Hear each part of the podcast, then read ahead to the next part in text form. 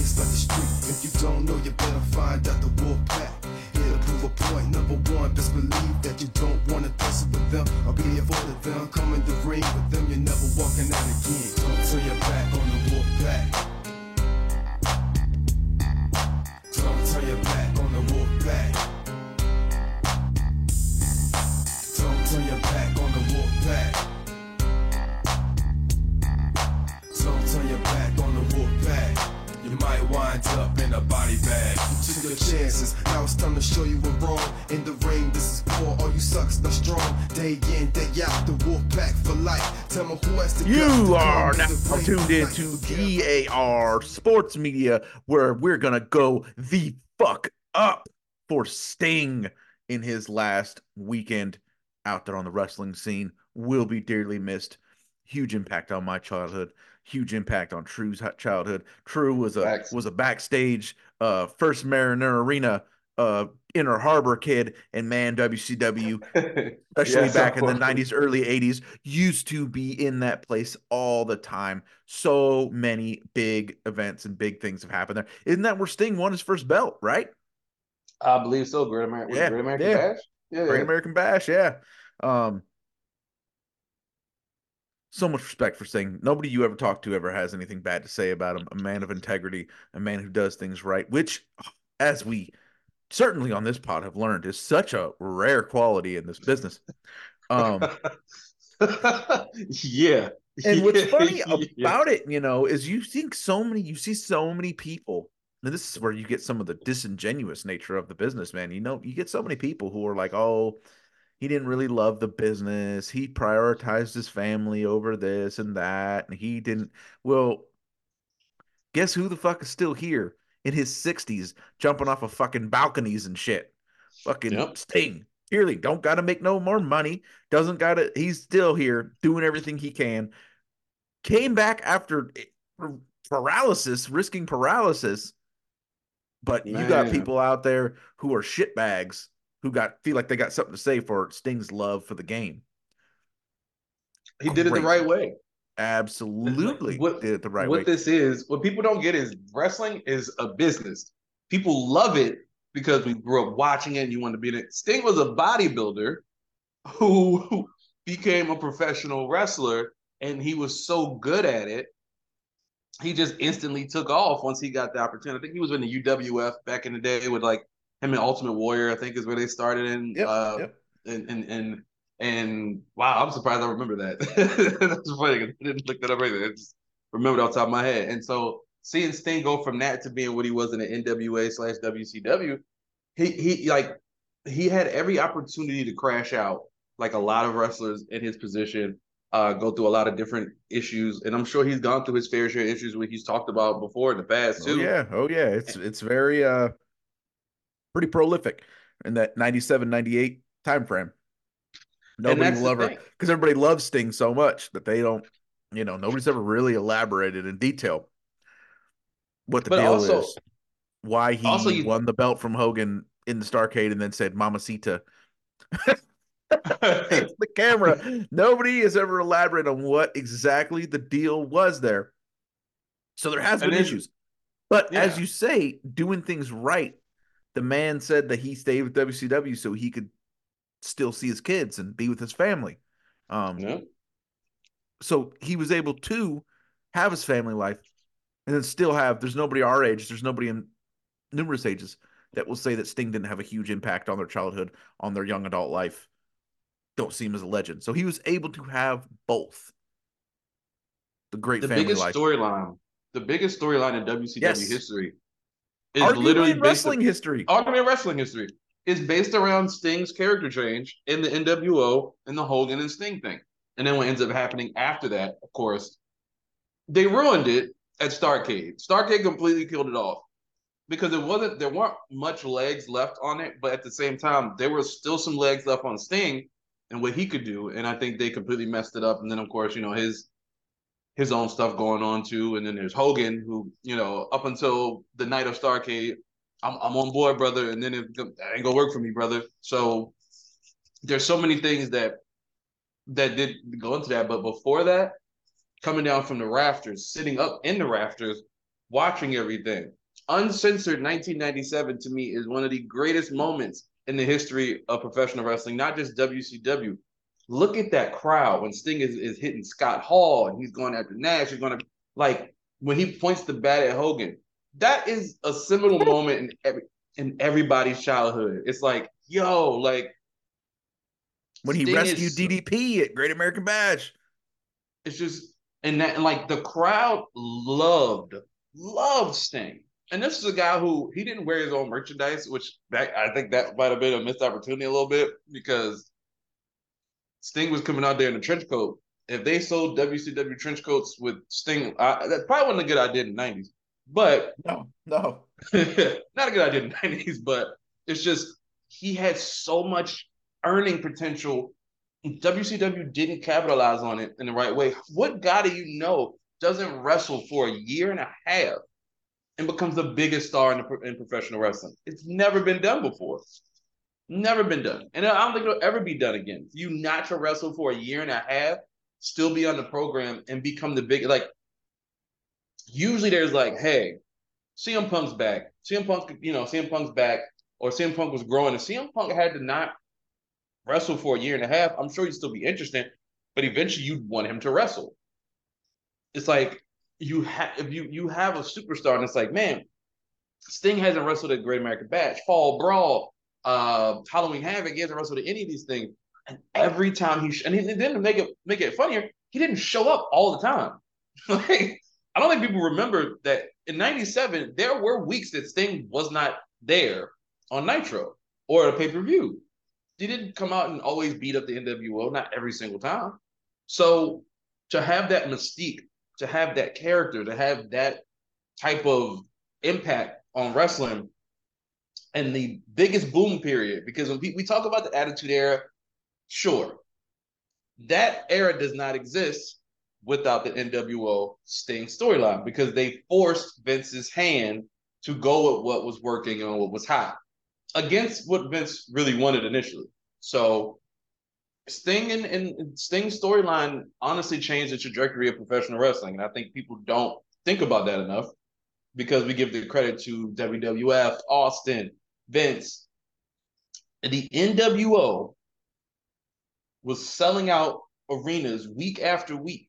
Crowds were throwing shit in the ring. Crowds were going bananas, ape shit. Now I'm gonna ask you, Aric, because you and I both grew up watching the same stuff. In WCW prior to that, and WWF prior to that storyline, were the crowds as rabid, as excited as they were before that? Fuck no. What? No. Man, it all started at Hogan's turn. That's that's at Bash at the Beach 96. That's where you first saw it. Um, and then continuing on. Uh between Austin and this, it was the hottest crowds have ever been. The realest shit has ever gotten.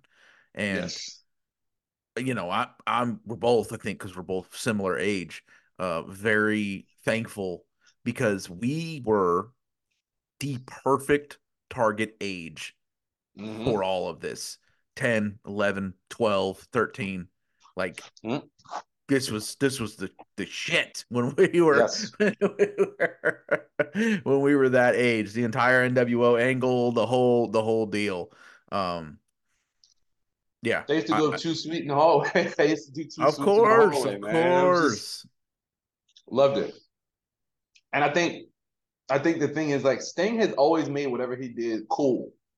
Which is which is so that's so rare to do in professional wrestling to where Sting was in the Wolfpack and I was like, yo, Sting the coolest motherfucker alive. like, like he's the coolest dude. Like he coming out there. First of all, he had my my favorite colors on.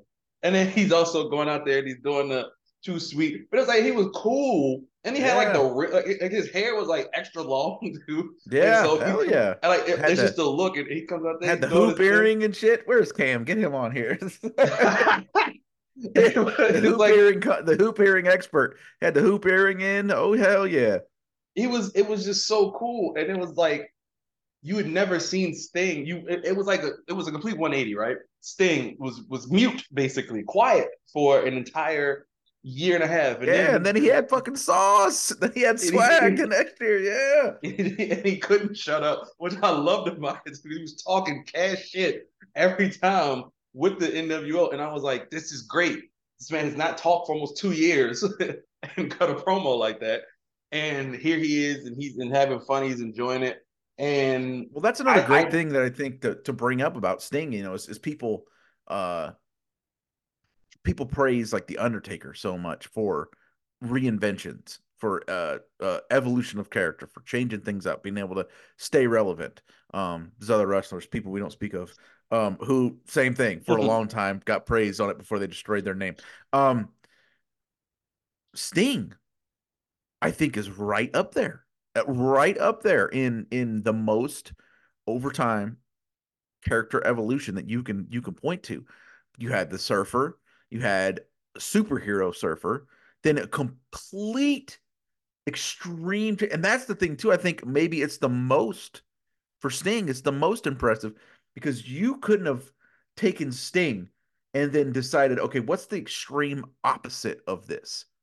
A character that was already a top 25 all time wrestler character in Surfer Sting, especially superhero Surfer Sting from 93, Yeah. 94, 95. You couldn't have taken, you know, he was already there, like, right? And then you could say, what's the exact extreme opposite of this? Do it. And then he got more fucking popular. and was in something in, in and then it was involved in something that was even bigger than what he had done. Then to go from that to another evolution, which was Swaggy Wolfpack swing Sting, which again was a babyface. He was talking, but he was still a completely different character than the old superhero surfer Sting. Because Mhm.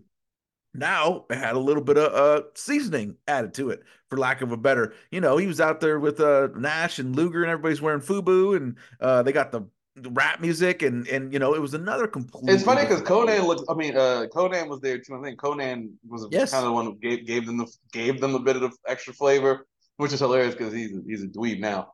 But um, it- it's like Luger used to look out of place to me in the Wolfpack, and that's how I, Oh, the hell yeah. That's the contrast of Sting, right? And Luger is Luger looked so out of place, but Sting fit right in. I think Sting fit seamlessly in, and that's adaptability, right? You just know how to adapt to what you're given. And uh, say Wolfpack Sting, loved Wolfpack Sting. Uh, I still say to this day, a big shout out has to go to the man who gave Sting the idea, I believe, to become the Crow. Yep. Sting, Scott Hall was Scott the Hall. one who Yep. Scott Hall, it's man. really quick, Scott Hall is a fucking genius, man. Like he was a, because he always came with these ideas that were great, but he would do it in like, nah, nobody cares. like just uh, yeah, Yeah. here's an idea. Well, and it was always uh for everybody else too. yeah, he had a Scott Hall's- vision. I would have. The fucking Man. I I, would love think to see- this year we should do it. We should do a, a whole Scott Hall episode. Get get Cam on here because he loves Scott Hall. Um, No, no, for sure, no man. I, like, Scott I, Hall I wish, share a birthday. That's when fucking G's are born. That's right. Um, I, I and and I got to I got to interview Scott Hall years ago, and I got actually got into a little beef with him online. I- oh yeah, you ago. told me about it. Yeah, yeah, yeah. and it was so fun because I was thinking it was serious, and you know, and everybody knows me. if we beefing, we beefing, and then I get a DM, and he's like, he's like, work these guys, bro. and I was like, what? And I was like, oh shit. And then next thing I know, we're interviewing him, and I'm like, yo, this is the coolest shit ever. Like, he showed up at WrestleCade with his son, uh, Cody Hall, and I, I got to meet him and talk to him. And I wish I was the guy who took pictures because there's so many pictures I would have. And no, so we, you know, big kudos to Scott Hall for having that insight, having that vision to say, why don't you do this? Because who would have thought that? Like, what brings your mind to being looking at a guy like you're, you're already painting your face? What can we do to make different? Do the so crow. there's two. There's a couple of different. There's two different stories I've heard, and it might have been. It might be two different parts of the same story. right. So one of the I I guess there was somebody that it has remained anonymous over the years. There was someone, a wrestler at WCW, who was hooking up with a lady that worked at WCW. Mhm. and he used to paint his face like that when they would have sex. That was the story. And so so Scott Hall brings up the Sting. He's like, man, if we're gonna completely change it, he's like, I'm not telling you to ape Taker, but you should ape Taker, right? And then he says, the way you could do it, you know how such and such likes to do up his face like the crow when he f's such and such. Do a fucking crow thing, and then that's that's the story. I don't know. There's prob- there's obviously more to the creative development process, but that's the story that I've heard um, from people who wouldn't know a- what they were talking about. For one, it bothers me because I have so many like, why are you painting your like I when you do Yeah, that? yeah, you know, hey, whatever I'm, you know, whatever floats your boat to find your love promote. Uh, that's fine. I'm kind of going, but still, the fact that that became the greatest character change in wrestling history, like, I, like there is no doubt to me that everything involved in the NWO involved two of the greatest character changes in the history of professional wrestling. One, Sting. Two, although we do not like this man or condone this man here, Hollywood Hulk Hogan in the prime of WCW was a monster heel, and Sting became a monster face. It was the perfect storm. Who could stop Hogan? The one guy that he hadn't really faced or feuded with. That you don't get that in professional wrestling anymore because everybody's always on TV, everybody's always around, everybody wrestles. There's there's no element of the Sting character change to where it's like, oh snap, we've watched Sting for 10 years and he's been this way. Mostly that like, like even when he was like surfer guy, but then he became the superhero style. The superhero was just like a better extension of the surfer, right? So Yeah, you, you know, powered up you- version of the Surfer. yeah, you know, and then it's like, wow, like man, and then like always, always liken it to when when Sting changed his hair color in 90, I think it was 95-ish, early 96, and he started growing it out. I used to always wonder what was what was the motivation there. I wish I wish I could ask Sting, uh, what was the motivation there? Because even that was a character change in itself, right? You know, dyed his hair darker. He no longer blonde hair Sting. He's growing his hair out. Like when you look at him at a Bash at the Beach, that's that's not it's surfer thing, but it's not you know it's not superhero surfer thing completely. And you can see the character change already starting in the way he carried himself. He was not going out there being super happy with the crowd. There was a change happening. And I remember Bischoff, I think, said he was going to originally, originally turn Sting instead of Hogan. Well, they said they said that Sting was the backup if Hogan Yeah. decided to to that doesn't work for me, brother, at the last second. Well, well, I, I watched was it biography, WWE Yeah. biography, and the way Bischoff told it on there was uh, Sting was at his initial first call, and then Hogan said, "Well, if you need somebody to turn, I'll do it."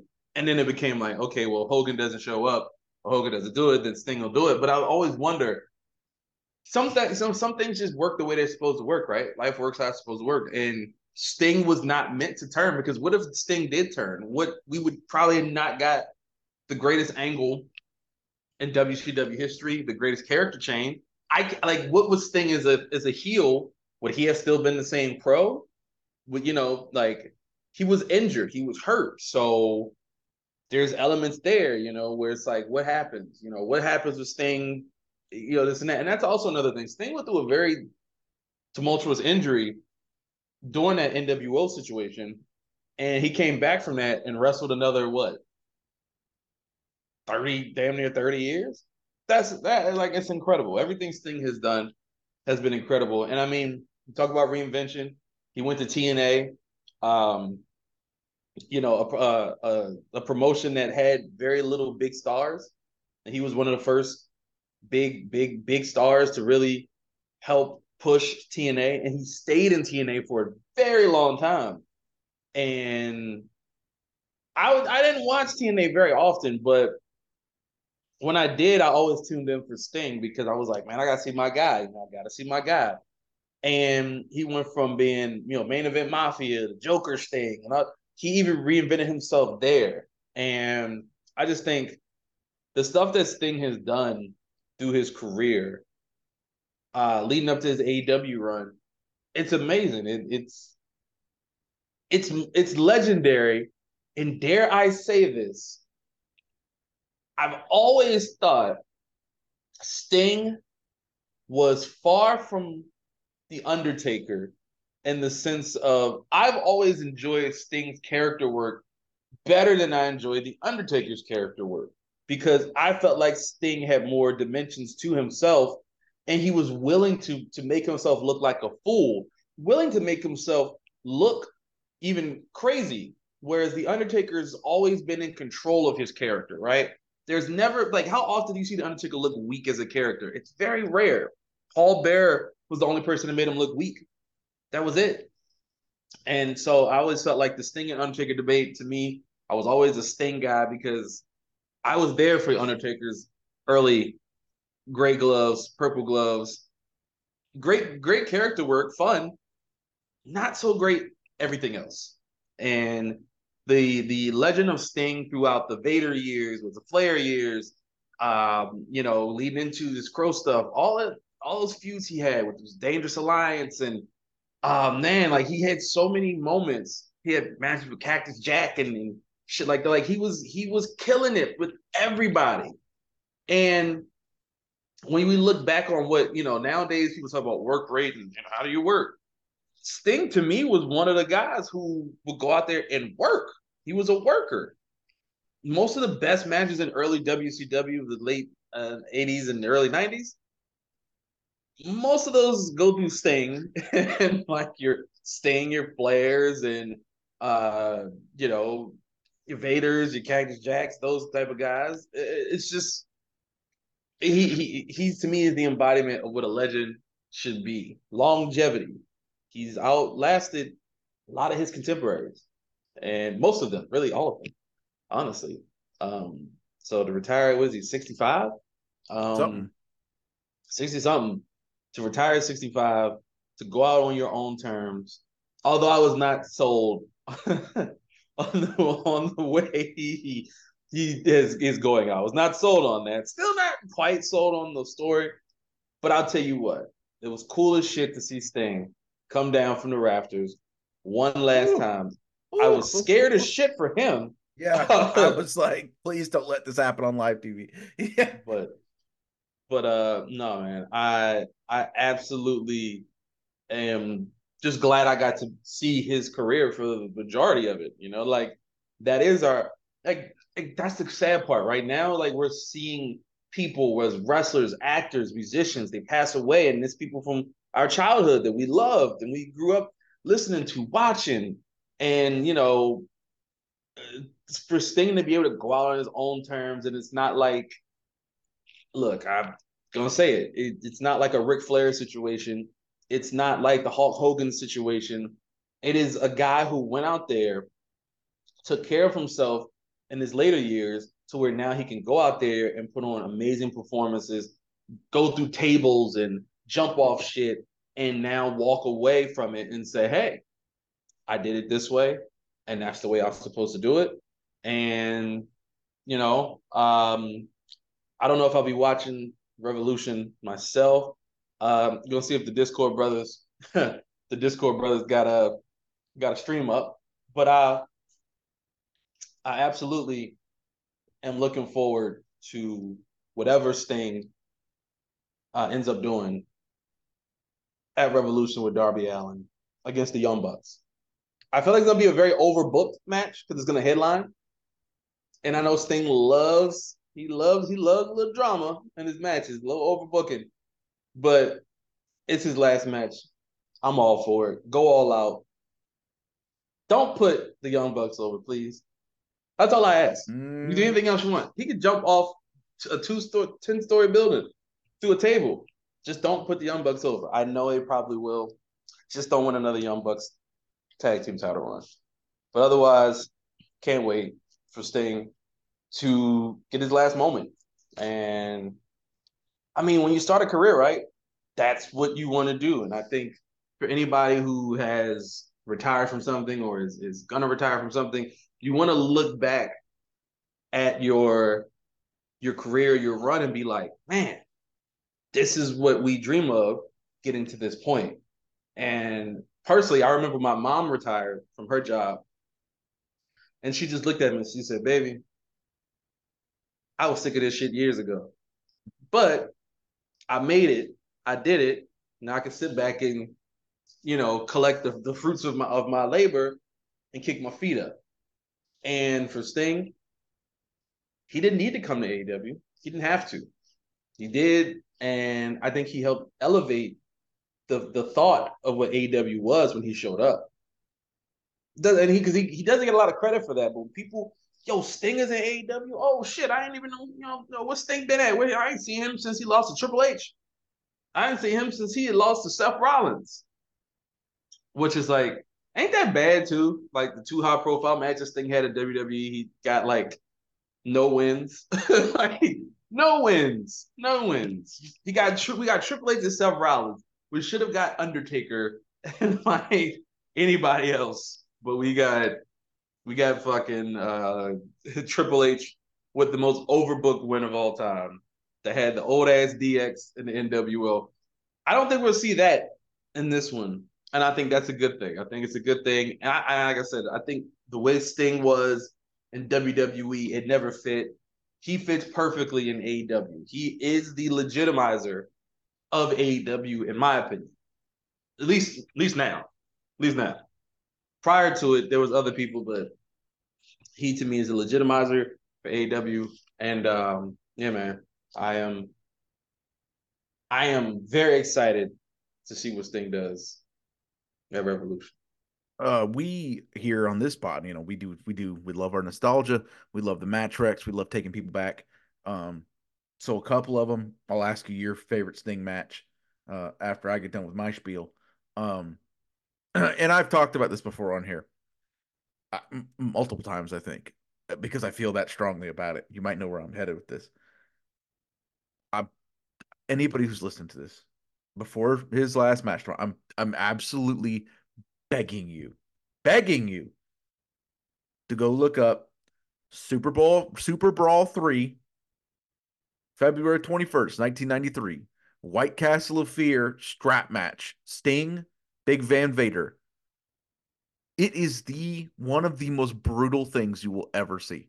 Ever see. And this is, yes, back in 93 and still like kind of a PG show. And it's not, you know, all this crazy stuff we saw with the extreme wrestling. You just have to see it to understand. It, it's one of the most breathtakingly brutal matches you will ever see. It is so damn good. Sting at its absolute best. Also, the match that went triple platinum, yeah, the match that went triple platinum in the streets. Uh, from I believe it was I got the date pulled up. It's from 1999, and a lot of people are gonna know where I'm going with this as well. I absolutely think I know where you're going. Yeah, March March 26th, 1999. Or wait, wait, wait, wait. It's April. April 26th, 1999. Mm-hmm. Sting against Diamond Dallas Page, Dallas Page on Monday Nitro. The best. I'm not trying to be misogynistic. This is just what people call it. The best match of the exploding vagina set Nitro era. Wow. Exploding. It is the best match of that era, bar none one of the best Nitro matches of all time. Diamond Dallas Page sure. versus Sting, March 20 or April 26, 1999, World Championship match. Fucking phenomenal. Um, it was another evolution of Sting because when he went back and he had the Seek and Destroy and he had the white face paint back, but he still had his attitude back. He had the, the spatted wrestling boots, which you really never seen, taped up fingers, like different look for him again um kind of a amalgamation of all of his characters put together in WCW. Fucking fantastic. True. What is your favorite thing match? Well, you said you you said mine, man. The, the WCW Nitro match. That was like one of the last Nitros I think I watched like as a kid before I was like, man, I got Stone Cold Steve Austin and The Rock on another show. I'm just watch that. Um, that match was great. Uh, it, it's it's one of those matches that it sneaks up on you, right? Because you didn't, I didn't, you don't expect to see a match where you're like, yo, that was cool. As a kid, you're like, yo, that was dope. Like, that was dope as shit. Like, yo, that was a great match. Because WCW, you didn't always get that in the main event scene. You know what I mean? Like the main event scene yeah. was a little rough. You had your, you know, was Sid was out there, Sid Vicious with the Macho Man, Gorgeous George, and you had Kevin Nash go out there and Nash, you know, much as I thought Nash was the coolest guy ever back then, he's stinking it up in the joint. Hogan and Flair with David Flair and Torrie Wilson in the middle of all that shit. It was terrible. And then DDP comes in and then Sting comes in. They just go out there and have a, a fucking banger. And that would be mine. Um, but my my favorite Sting match prior to that, because I was a big Sting fan growing up, was Vader and Sting at Starcade '92. Yeah. And it's funny, I like I wasn't watching wrestling. Like I had just started watching wrestling around that time. And I became a Sting fan because it was like WCW Saturday Night, I think was on TV at the time. We had WCW Worldwide, which used to come on uh, regular TV. You know, if you didn't have cable, you could watch WCW Worldwide. And, and I used to watch WCW Worldwide, and then I would go to Blockbuster, and Blockbuster always had the old WCW VHSs, and I remember I saw Starcade '92, and I was like, "Oh, I'll, I'll, like, like, mom, I want to rent this," and I rent that, and I went and watched it, and I was like, "This is this is amazing," because Vader to me was just the guy at that time. I think when I rented it, that was beating up Hulk Hogan, right? Like, like that was who it was like '95 when I went back and watched it. So I was like, man, I'm like this Vader guy, man, he's pretty good. He beat up Hogan, beat up Sting, and I watched the match, and then later on, years past, I, will go back and watch it again, and I'm like, this is like Sting and Vader had fucking amazing chemistry. They had great chemistry, like they could almost do no wrong against each other. And I think Vader is one who does not get the credit that he deserves for being an amazing worker, being an amazing character, being just great. And Sting went in there, made him made him look like a million bucks. He made Sting look like a million bucks. And that's what professional wrestling is. You go in there, you make each other look like a million bucks. You come out there having a great match and you entertain the people. And I think that's a lost art sometimes in professional wrestling today, because in certain cases, a lot of people just out there trying to get their shit off and not how, and not worrying about how they make their opponent look. And not to be that guy who, you know, but like that's what I loved about old school wrestling is that the guys who are going to do business, you go out there. I'm to make you look like a million bucks. I'm going to make you.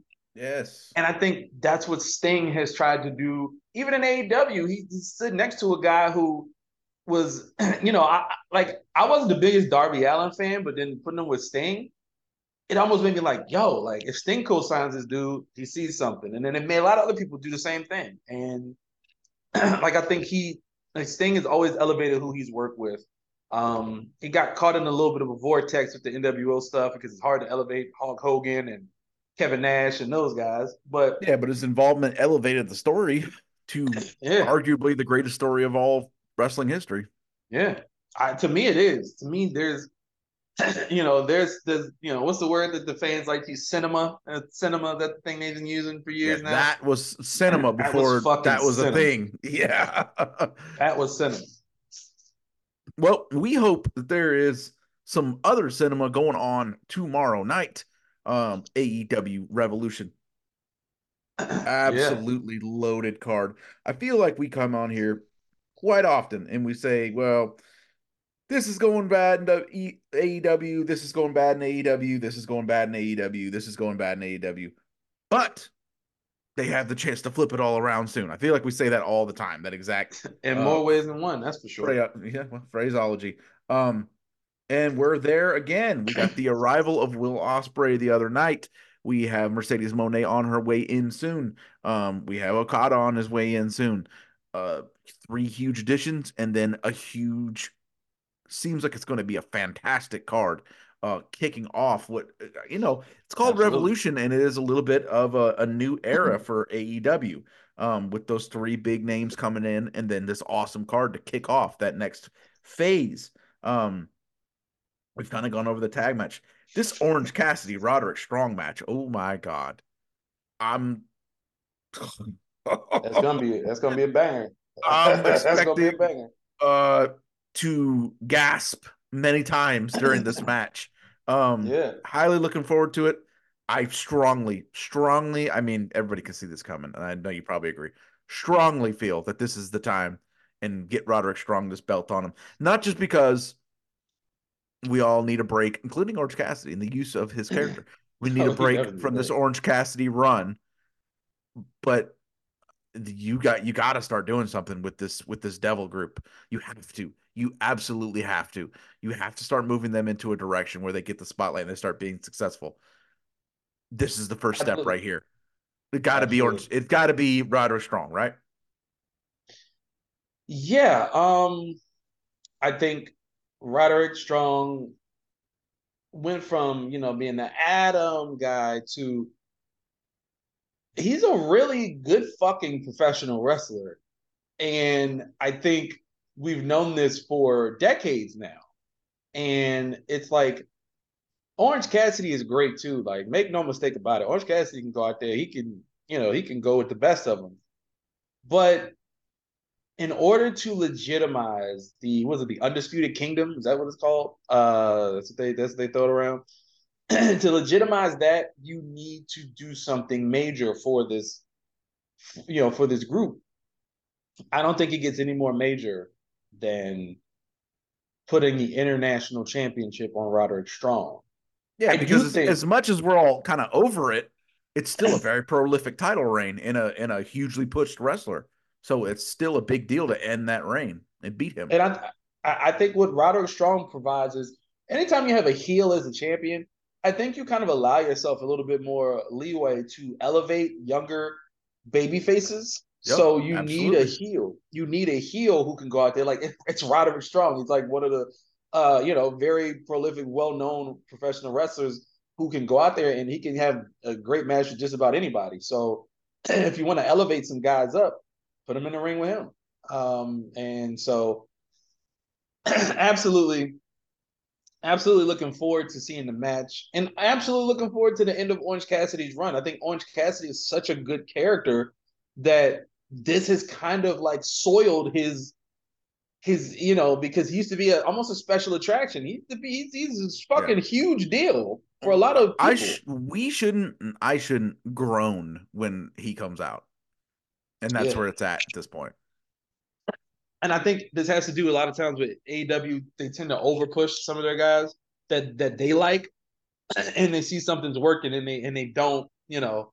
Whereas I think on the flip side, going down the card, there is another match with a guy who needs to get more time and needs to also. I think I think there needs to be new champions all around, just about. um, except two. Card's called Revolution. Yeah, you know, Time for some um, changes. So, you know, I think Roderick Strong winning, a Daniel Garcia winning, I think those are pivotal to furthering your brand. I think because when you think of the international championship, somebody like Roderick Strong almost fits that belt perfectly, right? Like I Yeah, think because he, can work all these belt. different styles. You can bring in all these different like guys in, it. have him rock against the the CMM CMLL guys. Like there's a lot there that could be done. There's so much there. So I think giving him that belt, and then not to jump too far ahead in the card, but there's a uh, a match that I don't care to watch because it has somebody in it that I think we need to not have on pay per view. But it's an all star scramble match. It was supposed to be Meat Madness or Meat whatever, and then they took Miro and all the other people supposed to be in it out. Which is so AEW. Like Yeah, it's we're trying to be nice here. Using using a- joke that's been fucking dead for a year and a half and making a whole thing out of it and just come on. I'll give you, I'll give you a hint as to whose idea that started off as. Eh. Um, yeah. Let us tell our stories. That's why you let us tell stories. Look, all I'm saying is All Star Scramble match. All Star is a stretch. Yeah, All Star. Chris Jericho ain't an All Star. This is a stretch. Like this is not a stretch. But I think Wardlow has to win that match, right? Wardlow is in that match. Wardlow has to win that match. Uh, Aric, you pointed out the other week. Wardlow cut a promo. Uh, you know, solid promo. The way he needs to be presented. The winner gets a future AW World Championship title shot. So with that, if I look down the card and I look at Wardlow, Powerhouse Hobbs, probably not. Hook just got a title shot. Brian Cage, not gonna get a title. Magnus, not gonna get a title shot. Um, Dante Martin, probably not gonna get a title shot. Wardlow makes the most sense. If they give it to Chris Jericho, though, I will punch my laptop screen. I will throw my phone. I will take this TV that's in here. Well, no, I won't because I have to pay for that. But no, I will like in my mentally break everything I see because what the fuck? No Chris Jericho. He doesn't even need to be in it. Like, why is he in it? There's so like not to not to bring this up. All-star scramble match. You know who'll be good since they got Dante Martin in there? I don't know. I mean, you can't bring Vikingo in there, right? So why not throw in uh why didn't you put Penta in that match? Why didn't you, you know, you could have get, I don't know, Komander, who has not been seen very often recently. Uh, uh why, why, yeah. he said he's he's healed up. That right there, like he's he's ready to go. Why not do that? I it just I think the card itself did not need this match. This is the one match where I'm like, you're just well, trying to and, get a bunch of people on there. That's all. Uh, this in uh Blackpool and Combat Club and, and FTR. FTR. Like, as much as I uh, like everybody that's involved, I don't know why that why that has to happen. I, I don't. It's very random because they didn't they just do it on TV. They did not. Uh, yeah, well, a, a, format of I think it was a six man. But like, and I get you want to get FTR on there because they love the you know the old school wrestling. They're from the area. Well, then like put them in the yeah. eight man with put them in the eight man with with a sting in them. Like, just go ahead and do it. You know what I'm saying? Make make, yeah. make it a Sting, Darby, and FTR against the Elite or something like that. Like this, I don't know. Yeah, I, I don't. I don't know. Something. Uh, nobody ever gets mad at AEW shows for being short. So like.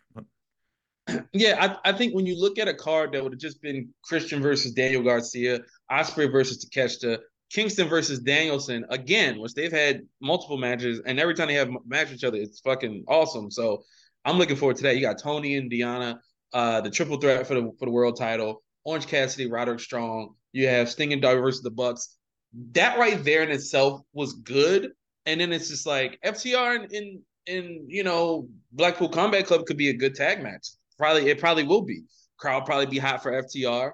Um, you know, I do sometimes wonder though, like, man, like, did we miss out? And this is just me going back months ago just because I'm like, every time I see FTR and anything that would be cool on paper, I'm like, damn, we missed CMFTR versus the Blackpool Combat Club. That would have been fucking yeah. cool. Like, it, it's gonna haunt me for the till CM Punk wrestles regularly at WWE. Like, damn, man, like, damn it, like that collision run that they were having in House of Black, and like, imagine Danielson, Claudio, and fucking Moxley against FTR Punk. Like, that'd have been great. So when I see this, that's the first thing that goes in my mind. Like, eh, eh. But where is where's my guy on here, man? Where that's the one thing. You know, scramble match. Where's my guy? Where's Adam Copeland at? Where's Edge? Where is he? Why is he not? I guess he's in on the yeah, outside of the Carolina Garcia. guy too. What? It's weird. Like I don't oh, understand. show. Like I know I get it. He's Canadian. He's from Canada. He lives in North Carolina. So it's like, and he's been very, very adamant about him living in North Carolina, and that's how, how he, got there. yeah, you know, he got really there. close to FTR there, and and stuff like that. I mean, I it's it's weird. It's weird, you know. Um, but once again, I know, you know, you can't get everybody on every show, but I guarantee if you took Chris Jericho out of that scramble match and put Adam Copeland in there instead, that's a lot better, you know. um, you know what I mean? Like you didn't you could have used Adam Copeland in there. Like people are not clamoring for fucking Chris Jericho, man. I think I want this is the one thing I don't want to go too much in on AEW personally, but like this is the thing. You don't we've evolved past it. He was supposed to be off TV for weeks. He's supposed to be on tour with Fozzy. Why are you on this match? Why are you showing up to TV? Stay your ass home. Go on tour, man. Damn, like leave us the fuck alone for a week or two, like couple a month. Damn, bro. Like we don't need to see you all the time. Like, th- thank, thankfully, this this damn hotel TV in this particular room that I am in does not get TBS. So I have not seen Dynamite. Collision, yeah. Rampage, sure. It's TNT. Mean, I'm in Atlanta, right? TNT is like you know TNT, TBS, all this stuff, which is weird that it don't get TBS. But it's like Jericho. Come on, bro. Like Are you going to Tony and being like, "Hey, I think it'd be a cool idea to put me in there. I'll put Wardlow over." No, no. If Chris Jericho does not eat the pin in this match, he has no purpose in it. And if Chris Jericho wins this match, it's a waste of time. But you brought up something about Will Ospreay, big addition Woo. in his first Woo. singles match as an official member of the AEW roster. It's got to be right up there for me. This and this and uh Toni versus Deonna. Um, those are That's two matches that I'm looking forward to the most. This this Takeshita Ospreay situation. God damn. classic. it has classic written all over it. Um, I mean, the card was already cool before this was announced, and I think that's the funny part. You got like the triple threat. You had the Sting and Darby thing. You had uh, you know, Orange Cassidy and Ryder Strong. I think was the, I think that was like the first match that was announced, or like the second, the second, you know, second match announced for the card. And then you had Toni and, and Deonna, which has been the last three months. But when I saw this, I was like, damn it, they got me. I was like, they got me. They, they got. I was like, I'm like, fuck Revolution. Fuck ain't. It was like, nah, fuck it. I'm not watching that shit. Then I saw that and I was like, God damn it. like, damn you. Damn you, AW. Damn you, Tony. Like, this, first of all, Ospreay getting his opportunity. And like, we're going to be seeing Ospreay every single time now. Now, now we really get to see Ospreay if what Ospreay can be in terms of like a television star, you know, in, in professional wrestling. We've not seen him get this opportunity. So I think it actually be pretty cool. Um, Takesha is a fucking amazing wrestler. He does so many great things. Um, I feel like their their uh, chemistry is going to be through the roof, and I'm expecting a classic. I think this is probably the match I'm I'm most excited about as as a fan. Um,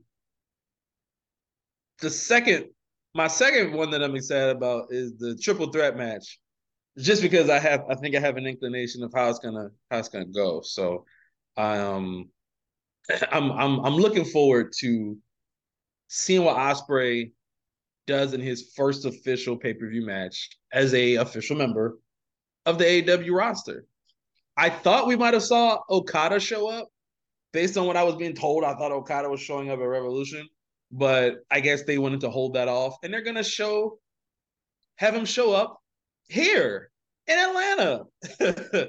Duluth, of course, or Duluth, if you want to, people how you pronounce it, um, which is 20 minutes away from me. So yeah, AEW's bringing Dynamite and I believe Collision. They're doing like a double taping back to back nights. So you could see Okada on both shows. Okada's gonna be in Atlanta. So is AEW. So am I. Great coincidence. But A lot of no, great stuff. Um Yeah. so we, we we've kind of covered the uh the DG uh Christian thing. Yeah. Strap strap our boy up, strap our guy DG up. Yeah. Twofold. One, because that's a great way to elevate a guy who is damn sure ready to get fucking elevated and will do the right things with it. But two, it frees up the patriarchy to go and save these six man Uh-huh. tag titles from the fucking purgatory that they exist in. Just let just let the patriarchy run that fucking division.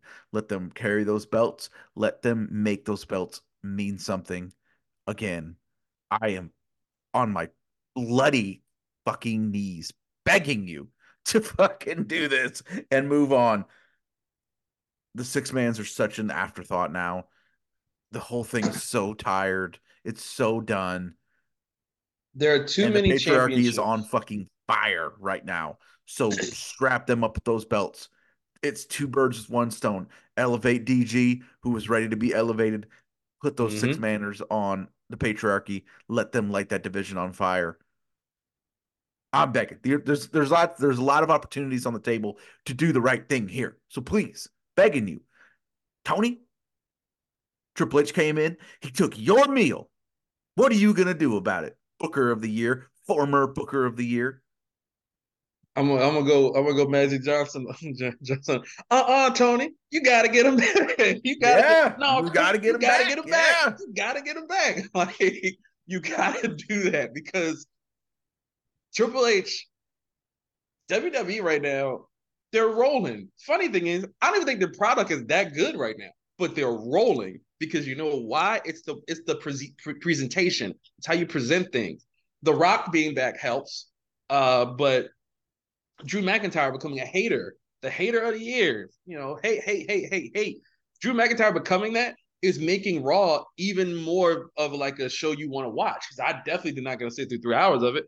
But it's like Tony, what are you going to do? WrestleMania has all this momentum behind it right now. What are you going to do? I, I there's opportunity for you, Tony, to do the right thing in so many ways here. Daniel Garcia is champion.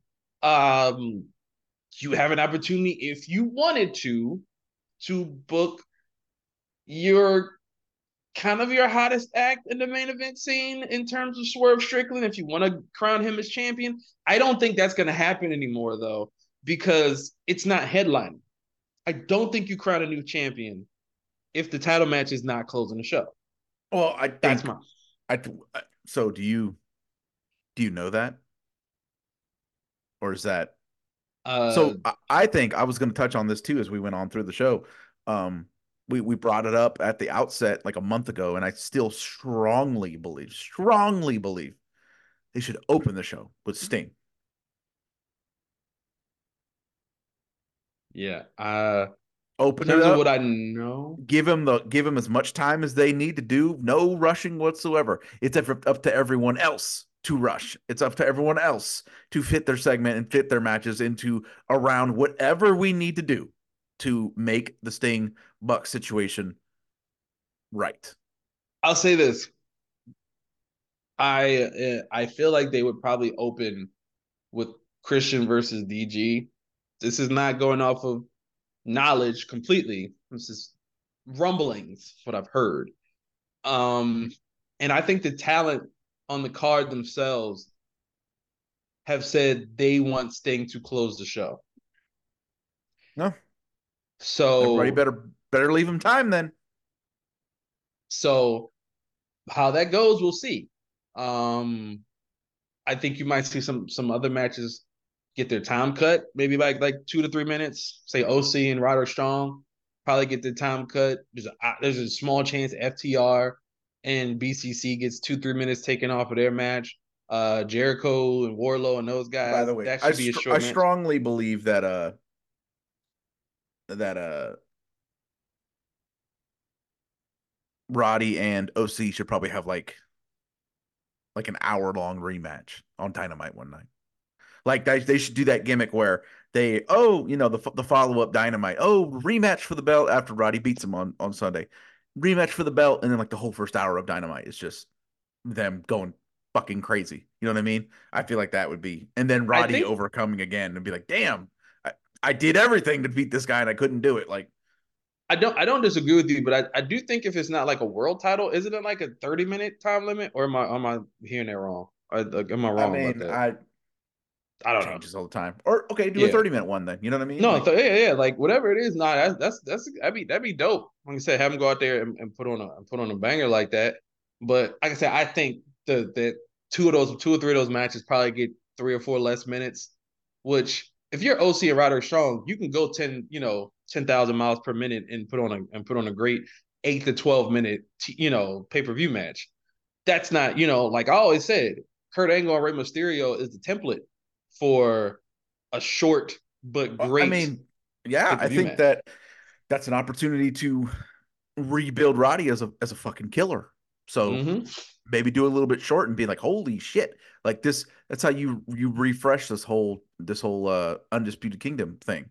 yeah. Is you have him come out and look like a fucking killer and be like, oh wow, he he does have different motivation behind him. He does have that juice back. Like there we go, and then you have the rematch be very long and very competitive. I think something that we hope is going to be very long and very competitive doesn't get its time cut. This Toni Storm Deonna Purrazzo match has For the sure. opportunity to be the high water mark of the AEW women's division ever, in my opinion. A great story behind it, two good characters. Of uh, Toni Storm's a top five character in the industry right now. Phenomenal, both great workers. This has the opportunity to do big, big things for this division. I'm so excited for this match. Absolutely, absolutely. I think they've done amazing work with the character of Toni Storm. Uh, Mariah May being there uh, has a great element to it. Deonna has been great in her role. Um, I don't see a new champion here. I think they've still got a little bit more legs on the Toni thing, and I think the Mariah May breakup is very, very near. So, um, and Mariah May is getting over in, in in what she does too. So I think that's the next step. Uh, unless, of course, the elephant in the room of big business comes in and wants that title, which we shall see. So um definitely looking forward to that match. I think Toni um and Deonna can go out there. And I think they're motivated to go out there on a card this stacked and show the fuck out. So definitely looking forward to that match. Um in general, I think Revolution is just a uh, just a really stacked pay-per-view and it's an opportunity for AEW to get that momentum back where it needs to be. And because right now it's, it's hard to compete with the great one and the, pe- the we're people's going- champ. Going to talk about that right out of the gate. You all saw the Rock's 15 minute promo that was posted to social media, which I must say, like, this is so. this whole Actually, thing is 21 so. The full This whole 21 thing is so great because this fucking guy is having so much goddamn fun doing this. He's out here just cutting 20 minute promos uh, for free, for fun, and posting it on social media. Just killing it. Guy's Just a board member. Yes, just killing fucking- it. And I want to point out that basically every major point that this podcast has made about this whole thing since it Mhm. started, The Rock confirmed Mhm. during that promo. Mhm. Everything that we have said from the beginning got confirmed that this was that the the Rock Roman match was always the plan. That was the reason they did it on January 1st. That was the reason Roman's been getting called the head of the table. It was their story to complete. Um, that you all are absolute fucking goofies for sitting there trying to, oh, this is a power play because he was a board member. Da, da, da. Fucking absurd from day one. He really covered it all in that promo. We were right about everything. And we didn't have any inside info. We're just not fucking idiots. So I would request in the future for all of you to take a step back and just wait a minute when you're watching wrestling. And then Let it all play out, is what they say, right? Go Let it all and as he and as he said, if you can't do that, please go home and smoke some more crack, like he Yes. said last night. like like Glendale, Arizona was cheering for me. I was cheering for this. oh Like my gosh! And what's I was like, what was wrestling fans are fucking stupid, man. It's so dumb. It's so dumb. I love I love that though. I love and, and I you know the one thing I will say, there the rock being back and being this way, it shows the difference in the fan base now than prior because 98% of the people that I see on my timeline absolutely love what Rock is doing. But then you scroll through the uh the, the like the WWE feed and see some of the comments. The people that Rock are like shitting on fan wise, they're like, ah, 20 minute promos. Who has time for that? And I'm thinking, it's WWE. They do this like every fucking week. Like, what are you talking about? Like, you just you hating on Rock when Rock is entertaining the shit out of everybody else. There is if- there was just layers of fucking masterpiece to that promo last night because Mhm. speaking of things that we've brought up there was multiple things that we have brought up over the weeks that were either addressed or hit upon in that promo outside Yes. of the funny ass you know the entertainment the lines that were fantastic the bars almost getting solo to break character and laugh in the middle of the ring which had me crying laughing the right? Because we mentioned hey if he keeps doing this if he keeps being cool he's gonna fucking turn Mhm. just gonna flip back around he's gonna turn it back onto cody. And then the rock went out there and he was right on the verge of it. And then he turned it back around back onto himself. Act like a coward. Act refused to give him the match. Acted like a blowhard. Got the heat back on him because he knew that that was coming furthermore And honestly, I kind of didn't like how on the nose it was, but we ended up being right again, where I have mentioned on here and you have agreed. I said, you watch, they're planting seeds where Roman is not going to like feeling like he's second fiddle in this. He's not going to like that he's a little cousin. They are doing that on purpose. I said that, and you said, you damn right they are. And then last night they went fully into it, where Roman was visibly pissed about all the attention being on The Rock, visibly had to kind of uh, ride bitch and oh no, we're not leaving. We have to wait for him to come out. Um, and you know, had the Rock again, Rock getting the heat back on him, had the Rock acknowledge him as the head of the table, tribal chief, um, because he's feeling fucking jealous. There's there's so much to unpack. The stipulation. Everybody. What do you think of the stipulation? What do you think of these layers that they're building in here? Like, I'm gonna tell you, man. I'm gonna tell you, The Rock. Those stipulations they built in. There's so many fucking directions that they could go with it. So many. Is this a ploy? Is The Rock doing this on the, purpose? Is he secretly absolutely. gonna fuck him and make it so there's no bloodline help? Is it gonna go the other way around? Is Roman gonna fuck The Rock and say, I don't need the bloodline. I'm the tribal chief. I will win. Is Cody and Seth just gonna win straight up? No bullshit and then Cody gets his shot against Roman, no help. Are they going to have Cody and Seth lose so that Cody yes. is put into peril and everybody yes. thinks, oh, fuck, they're going to lose? Like, yes. he's going to lose tomorrow night. Like, there's so many different fucking ways it could go. It is so good. If you think that Cody and Roman last year was overbooked, you better hold on to your horses because this year you are going to see the. We all know Roman's They're main events are overbooked the, anyway. The the Barnum and Bailey, the the fucking the the big it's top, gonna be circus. it's gonna be insane because the last the last moment you're gonna see after Cody walks up the ramp with his belts or belt. The Rock is going to probably lay out Roman Reigns with a rock bottom, and that's going to be your ending moment of night two. Because Roman's going to let the family down.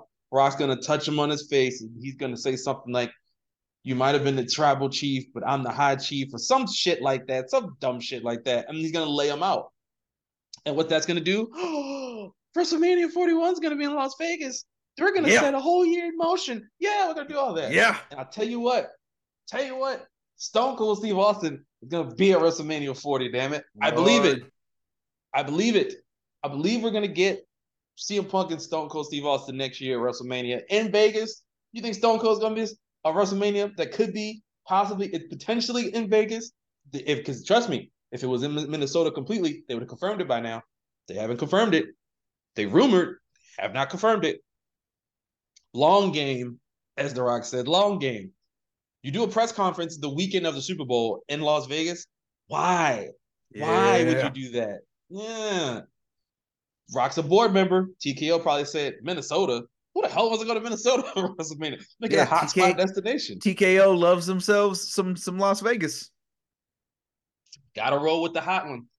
And I mean, they're already, I mean, Philly is a great, you know, Philly, like next to New York on the East Coast, there's probably no better city in the East Coast probably didn't Philly to do a WrestleMania, so that was already in place.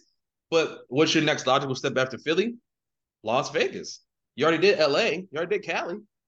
Got to go back out like the like Las Vegas deserves a WrestleMania. Las Vegas just got a Super Bowl. Las Vegas gets every. It's Las Vegas. They have teams yeah. now. They have sports teams now. They have everything now. So you go there, you lose your money. you know, go there, lose your money. Walk the strip, buy whatever you you might want to buy while you're there, and go to WrestleMania. Perfect, perfect weekend for. Uh, well, I'm not gonna lie, wrestling fans have already had Las Vegas trips to go to Double or Nothing, um, and I think that's a precedent for for for Double or Nothing to be at what T-Mobile Arena uh, in Vegas. AEW does T-Mobile Arena for WWE to go for WrestleMania does 80, 90,000 in Vegas. Unheard of like amazing. So I think what the Rocks did in that promo he showed you how to reel you in, push you back out, reel you back in, push you back out again. It's it's toying with the fans' emotions, knowing your audience and knowing where to go. The Rock has always been one of the best to do that. He is still one of the best to do that. and nothing's changed. And that's what I love the most about watching Rock at work uh with with his promos. It's, it's masterful. It is like even him doing the 20 minute promo in the ring, 20 minute promo on Instagram and Twitter, what that is is he it's him feeding into what you think of him. The audacity for this guy to think you want to listen to him for 20 minutes, talk about this, that, and the other. The audacity of him to think that we wanted that. Yes, yes, the audacity of him because he is the rock. This is what he does. And that is like, it's just and Roman has looked like little bro this entire time. And he looked no less than little bro. Again, The Rock acknowledging him and smirking after very small details. He smirks, he hugs him. Look at Roman's face when he hugs him. It's like, ah, you accept me. You see me. Thanks, big bro. Thanks, big bro. Yeah, that's my big, yeah, big bro. Yeah. That's what it felt like. It felt like you're the little guy. I need the big guy to acknowledge me. And we know Rock ain't ain't no follower, man. It's the Rock. The same guy who's flexing his power is behind this guy who said, I need you to acknowledge me. So you're about to see the next two, three weeks of them together they're gonna be in the back talking and Rock's gonna be there like, yeah, yeah, yeah. And then slowly but surely, you're gonna see the cracks. And when we get to WrestleMania, I believe Cody and Seth are losing. And I believe The Rock is going to pin Seth. I 100% believe that is going to happen. And I think why that has to happen is because I fully believe they're going to eventually set up something where this this four man group sees each other throughout the year in some way, shape, or form. I don't think the Rock and Cody story is over after WrestleMania. Oh, either. No, I, I think I think Cody's going to defend the belt against the Rock. Yeah, I think that's the SummerSlam thing that you can run with. Because I mean, I don't think Rock's wrestling at like Money in the Bank or like Backlash. No, no, no so no. what that does is it also gives Rock six months to prepare for uh, a singles match, which allows him to get his his win back. And like he's already looking like he's slimmed down a little bit, like a yeah, he definitely bit. does. He definitely does. You know, so it's like you can tell he's taking this seriously. And I don't know what his movie roles are. I know he had a couple movie roles coming up and stuff like that. I obviously the UFL um something he has coming up. So I think the spring will be dominated by that. But he's locked in, and I think this gives Rock what he always wanted he still has his Hollywood career. He still can shoot his movies, but he has an excuse now to come back to wrestling. And he also, if he wanted to wanted to wrestle, he can do that. He's wanted to do that. But you know, Lloyd's was it Lloyd's of London and all those people they they put in your contract when you're uh, an actor, you can't get physical, you can't wrestle. Now he's a board member. He's the big boss he can do all of these things and think nothing of it. And he has his own production company to where now, if he wants to say, I want to wrestle, he can do that. So, how lucky are we, though, as fans, right? How lucky are we that for WrestleMania 40, SummerSlam 41, we're getting a rock in huge matches. We're getting a rock in a tag match against Cody and Seth. We're getting a rock and Roman Reigns eventually. Rock versus Cody Rhodes. We would have a year ago, all we thought was if Rock came back, he's doing the one match with Roman, and we don't even know if he's going to do that. Now we're getting heel Rock. We're getting a shred. Like this, in some ways, Cody crybabies, as he calls them, you are to thank for this. Thank you, actually. Yep. You pieces of shit. thank you, pieces of shit. Like, like I hate y'all, but thank you because we were so close to getting, you know, you ain't the head of the table. Your head's up your candy ass. And I don't want to hear that shit. I ain't want to hear that shit. Now we get Rock who can come out there. Like, first of all, Rock's out there in the shirts. with the pants on. He's looking like 99 Rock, man. Like that, like, like I love that. Like, God, it's like this era right here, what we're doing, we're getting so much nostalgia, right? Nostalgia in the midst of, of the current stuff. Like Sting is retiring and about to go out there and have a fucking crazy match. Who and will Sting actually wrestle in his his regular suit and not in a and not in a t-shirt? Did we see that? Rock is back and he's looking like 1999. Stone Cold Steve Austin has said several times recently that he's considering another match. Like nostalgia is beautiful in this sense because man, we have not seen The Rock like this honestly since 2003. It's been a long time, man. Like this is not team bring it. This is not, you know, we, we bring it worldwide.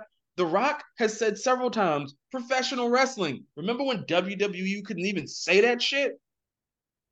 When we talk about restoring the feeling, that is restoring the damn feeling, man. That is, I like. I was excited watching SmackDown.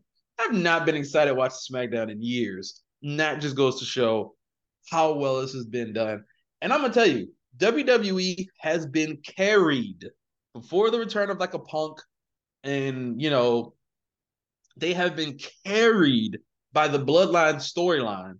That is what brought people back into watching it was the bloodline storyline. The Sami Zayn stuff, the Jey Uso stuff.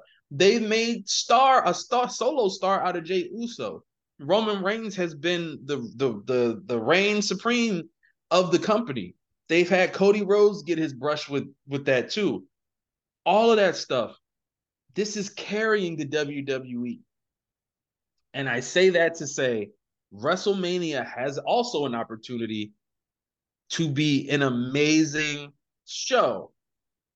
Bayley, and that's, I mean, first of all, I just want to say that Bayley shit was so terrible because you saw it coming a mile away with Dakota Kai turning on Bayley. But that feud, that match has some some oomph to it. And if you didn't see, Jade Cargill had a little moment with damage control looks like there might be something there. Could we see Jade? Could we see, you know, Jay help out Bayley. Could we get the Bianca Jay versus the Kabuki Warriors? Could we get a little something going on? There's some stuff there, man. There's something there.